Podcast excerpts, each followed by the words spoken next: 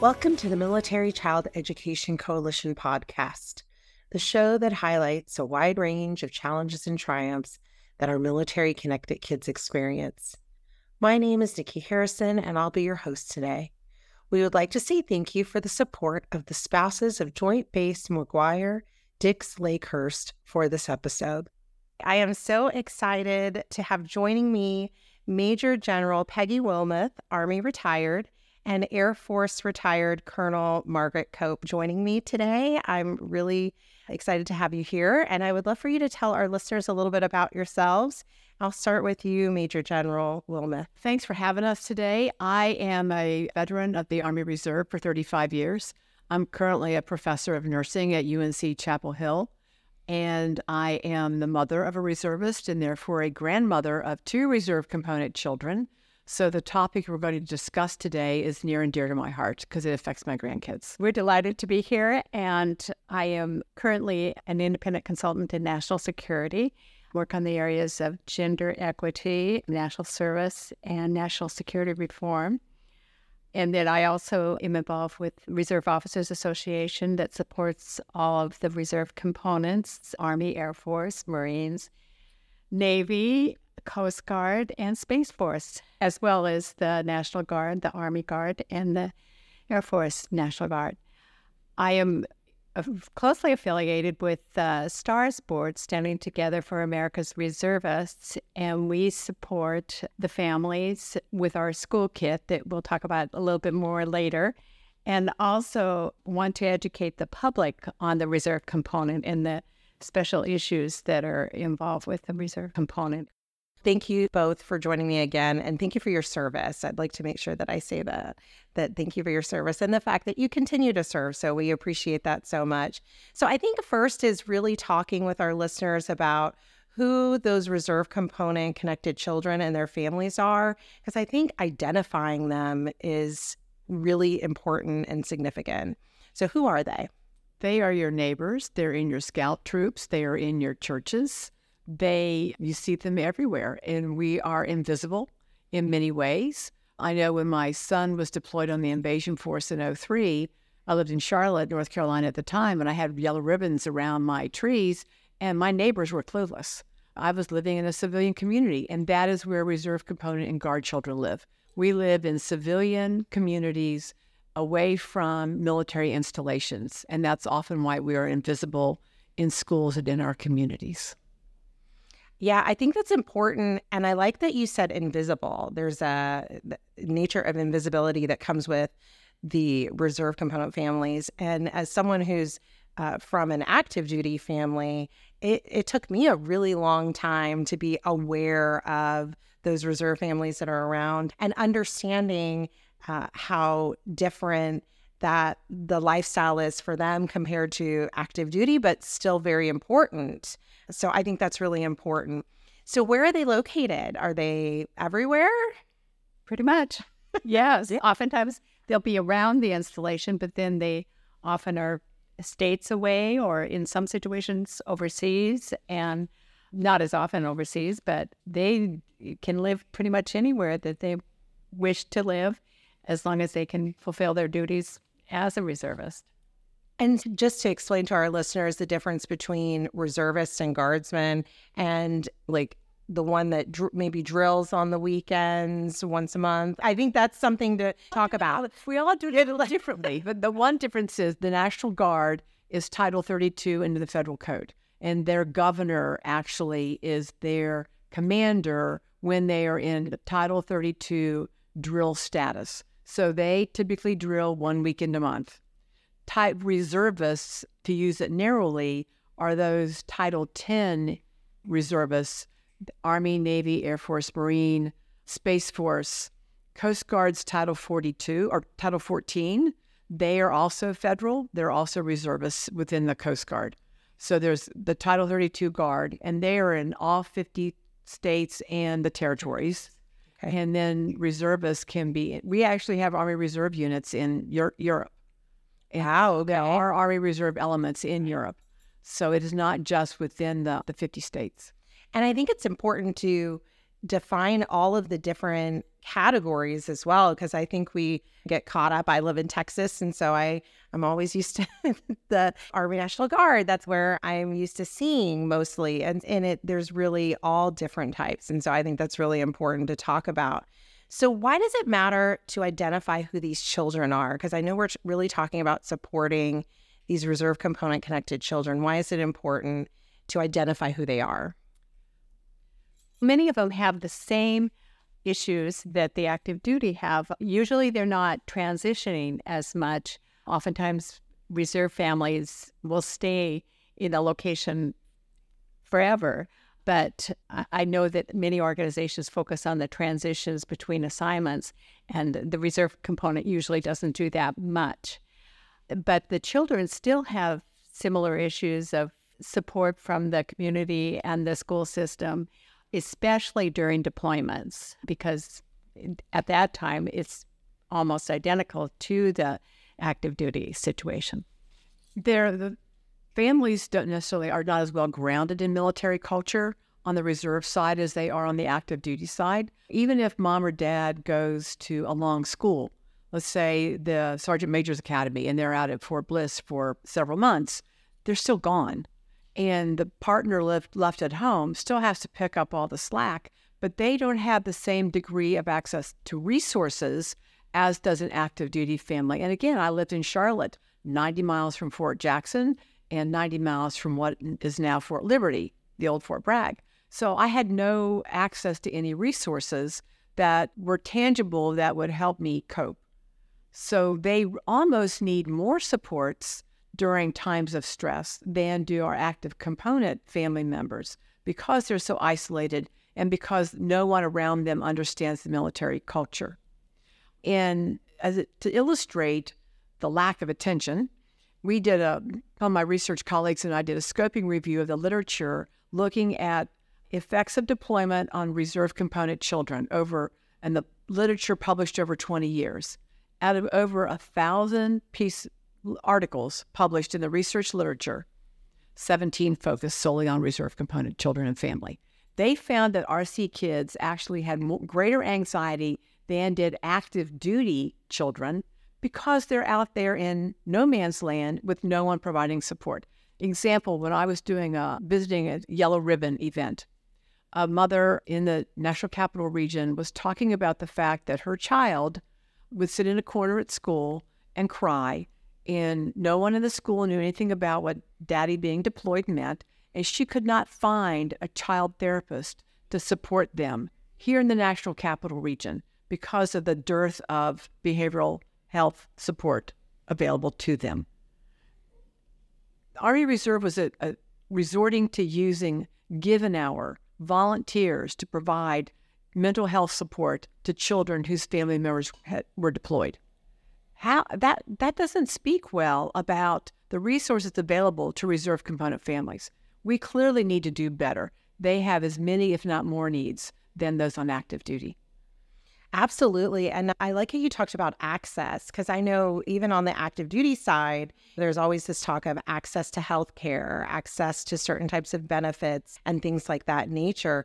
But it sounds like reserve component families need the the same access and support as the active duty families. Oftentimes in the last 20 years during deployments, if I was on active duty, let's say I had a child with a chronic disease like asthma or diabetes, and I went on active duty, maybe my civilian employer did not include continue my Blue Cross Blue Shield. My family's now on TRICARE Prime. What happens if that child's pediatrician doesn't take TRICARE Prime? That means they've got to find a new provider who may then change their medications that they've been well managed on. And they may have an exacerbation of their asthma.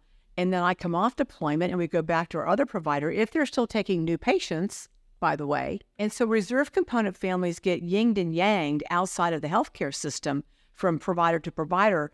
Active duty don't have that. And they have that, that MHS Genesis the health record that follows them yes. that a reservist doesn't necessarily have yes. for their children. Yes. Yes.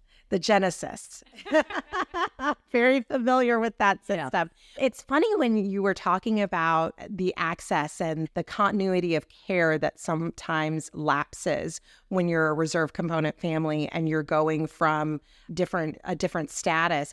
And you know what it made me think about a colleague that I had many years ago who was a reservist and was called onto active duty and lost her civilian job and so it was very interesting. Now there's we have mechanisms in place that are supposed to prevent that, right? There's laws that like prevent that from happening, but it's a reality. And it was a reality, this was probably about 15 years ago. And that was really challenging for her eh, family uh, because you get called up to active duty, you do that, you come back, and now you don't have a job. And so now that affects your livelihood, right? And everything. Or I was just talking to a colleague at lunch. What if you're a physician and you're in a, they say an anesthesiologist, and you're making five, six hundred thousand dollars a year, and you go on active duty, and your salary's cut to maybe a hundred thousand a year? Your family is still living a lifestyle based on that higher income. And that happened a lot in Desert Shield, Desert Storm, where healthcare providers, in particular dentists and other physicians, lost practices Wow. Because of the the delta in income and the time that they were deployed. So that drove some of the changes for the last 20 years, but it still is a problem. That just made me, I just thought about that. So you have some employers that are fantastic, though. Yes, there um, are. Boeing is one, and, and some of the airlines yeah. as well that are very supportive of their reserve component. Yeah, that's wonderful. And that's it's great that they have that. I know we were talking about how do we identify these children. And so I wanted to talk a little bit about the MSI, the Military Student Identifier, and how does it assist with that? And then talk a little bit about how every state is doing it just a little bit differently. Okay. The Military Student Identifier has been a real blessing for many we're still working on some aspects of it. Initially, we had hoped that it would cover all military affiliated children, but in the initial 2015 variety, only the active duty were included. And since then, we have included the reserve component, but the states oversee the program, and each state has their own special way of dealing with it, and there's no enforcement mechanism. So it's somewhat a voluntary program. But there are many ways that you can identify the child when they first enroll in the school. And then if they update their computer, then oftentimes that will trigger the identifier to be on the application. And then certainly the parents can identify the child as well. So we're still working on a lot of that. The, it's really been very helpful. In fact, uh, some my research team and I just finished doing a small survey of North Carolina school nurses um, in, in the middle of COVID, so we didn't get the high, kind of response rate we were hoping for. We were heartened to know that school nurses in communities that were not military affiliated were well aware of the MSI and that military student identifier in their learning management system that they call PowerSchool was able to identify those children. The difference is that it the military student identifier will direct federal dollars for active component family members to those school districts. It does not do the same. It does not drive dollars from the federal level for reserve component students. So that will need to be a state by state conversation with state legislators if they wish to uh, drive federal dollar or state dollars to school districts that reach a certain benchmark number of uh, reserve component connected children in them. And that's something that I hope to start working on in the state of North Carolina. And raising awareness, of course, we take it takes seven to ten years for new, uh, anything to become legislation and get enacted. But but again, it does not drive dollars for reserve component connected children as it does for the federally connected children. Yeah. And it's funny, as a recent retired family, I feel like I don't know what to call myself now.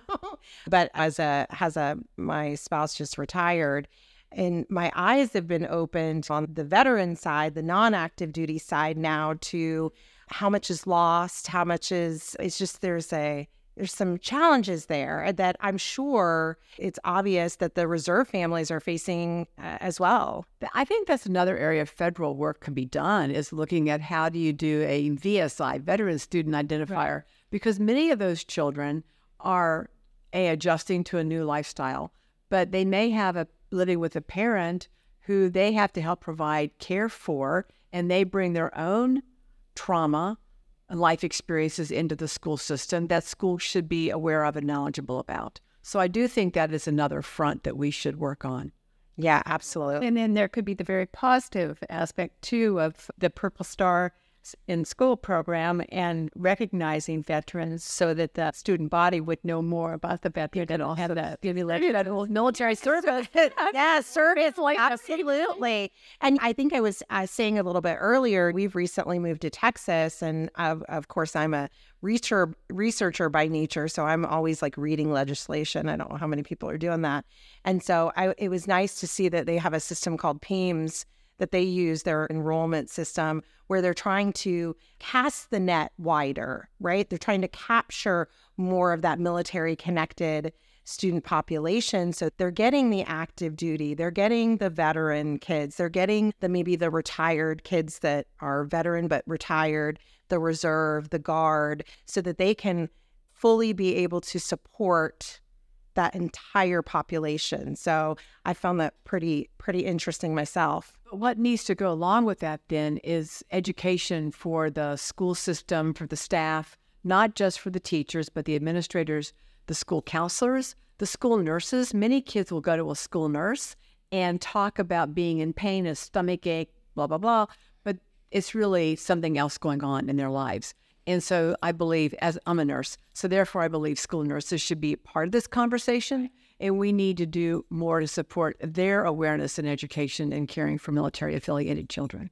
That's important. I that's the first time I guess I've really heard someone say nurses. I always talk about administrators and we talk about the counselors and maybe the social workers if a school has a licensed social worker, but the nurse nurses being at the table as well is just as important because you're right. The kids are going to the nurse is one of those first faces. They were non-threatening. They right. tell us anything. Yeah. So really, we could be a really good facilitator yeah. and advocate for a child. Yeah. And also the educators could use more training when they go to schools of education in their universities as such, because there's a very limited amount of programs that include the military child there as well. Yeah, very and, good. And updated, you know, the continuing education program. Absolutely. So what are some of the unique risks that these families face? Because since we we've talked about the there being a lack of access to certain services and resources. So what are some of those unique risks? We don't know. Because there's no funding to support the research that needs to be done for reserve component children. The little we do know is that they exhibit more anxiety than their active duty counterparts. But there's very little data on which to say what what are the unique differences between RC connected children and active component connected children. NIH doesn't have any kind of federal funding program for that. The Tri Service Nursing Research Program, where I might look for some funding dollars, doesn't focus on reserve component children. DoD has funded a lot of RAND Corporation and other entity, mm-hmm. similar entity research, but they focus primarily on active component families. Yep. And so we are left out of the conversation. We are left out of the data collection. And um, I will be the Distinguished Nurse Scholar in Residence at the National Academy of Medicine this year. And that is going to be one of my um, bully pulpits, if you will, for the next year to drive home the fact that we cannot we don't know what those differences are because no one has funded that research. Wow. That's that is really eye-opening to hear that that there's uh, a lack of research for that. So, well, congratulations and go for it. Go for it with that with that research with that research. So, so what are some of the impacts of deployment on our reserve component families? I know you know, we talk about gone is gone. And regardless of if it's a combat deployment or it's a separation or time away, there's still an impact. Mm-hmm. It's variable. One of the, having been a parent of a child who deployed, and I deployed many others, people's children, but when my son was deployed, reserve units in particular from the Army side were cobbled together from people from all over the country into a reserve unit, let's say in Greensboro, North Carolina. So if you've got a family support program, you can never get together face to face because you've got people from California, North Carolina, all over the place. How do you do family support when you are not you're not co-located? Phone calls are nice, but that doesn't really help somebody. So I do think, and I know MCEC was involved in the family readiness study that the National Academy of Medicine did a few years ago, and they proposed some changes to family support, but it didn't really address the reserve component family and how what we might need might not look like what the active component has.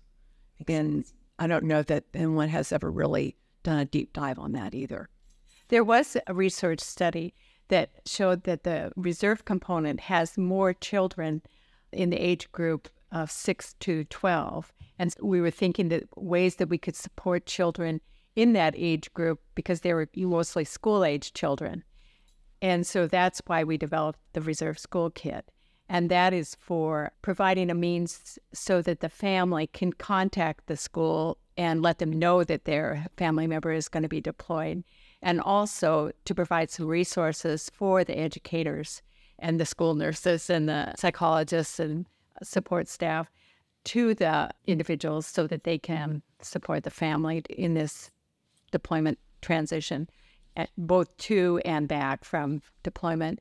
But what the school kit component is an actual zippered school kit, and it's got information on the inside along with a pencil and a ruler for the family members to take when they go through a deployment line, a pre deployment or at the deployment time. So they can take it home and their family members. And to date, we've had distributed almost 5,000 of the kits, and we've gotten extremely positive feedback for it. That's fantastic. I think that's important. And I was just thinking, are when you have those deployments or times where they're put together, I know in the Marine Corps, it's an individual augment. My husband's been one of mm-hmm. those before. And I had all get brought together in this like team. And now it's like time for let's go. And none of the families know each other. And I just think how helpful it would be for our active duty families, since there's a shared experience, even with our reserve component families, to bring them in, pull them under the wing, and do some of that education, like you said, with military lingo and culture and all these things that um, sometimes uh, they're just not uh, privy to because it's just different. Uh, so I think that would be really helpful too to talk about how there there is a shared experience and we're all serving. Our service just may look a little bit different, and so I think that's really important. So I know you talked about the toolkit, but how else can we best support these children and families? And are there other resources that may be available to them? The Military Child Education Coalition's support of the Purple Star program is fantastic too. As we mentioned before, a positive experience with the veterans, but currently serving are really good too. And to bring the, the veterans and the currently serving in for special military events so that the school system can see the veterans and the military presence in their community. Yeah, I think that's important. And I like how you said currently serving. I feel like I I fall into saying active duty, but currently serving captures an entire group mm. that are serving. So I feel like I'm going to remember that. and there are some summer camps yeah. uh, that I know that could be very helpful. I, yes. When I did some interviews with some college age students and asked them to reflect back on the time their reserve component affiliated parent deployed, one of them talked about the fact that she went to a summer camp. And because they lived somewhere in Ohio, again, as a reserve component family, mm-hmm. no military people around them, when she was able to go to one of these summer camps, it was extremely helpful for her to see and know that there were other children like her. So if there is a way to support a camp experience for children, for them to come together and understand what it that there are other kids whose parents serve who are mostly civilian otherwise would be a helpful experience for them. She found it very helpful. That's fantastic that there's that. And I know that NMFA, the National Military Family Association, they have their Operation Purple camps. So that are yeah, and they are, and I have actually been to one, and they are volunteered at one. They are fantastic. So it's it that's a great piece of advice or recommendation is some of those camps for support for those children as well. I just appreciate you being here with me today and, and talking about such an important topic, a topic that I feel like even myself really need to be more educated about. And I think our listeners as well. So I think this was really fantastic. So thank you. Thank you. We appreciate it. I'd like to thank Major General Peggy Wilmoth, Army retired, and Air Force retired Colonel Margaret Cope for their time today, as I've really enjoyed our conversation. Thanks for listening to the MCEC podcast, the official podcast of the Military Child Education Coalition. If you've enjoyed this episode, please like, share, subscribe, and give today's show a five star rating. And don't forget to leave us a comment on topics you'd like to hear more about. We'd like to give a special thanks again to the spouses of Joint Base McGuire, Dix Lakehurst for supporting this episode, and Concentus Media for audio mixing. I'm Nikki Harrison, and until next time, in a world where you can be anything, be kind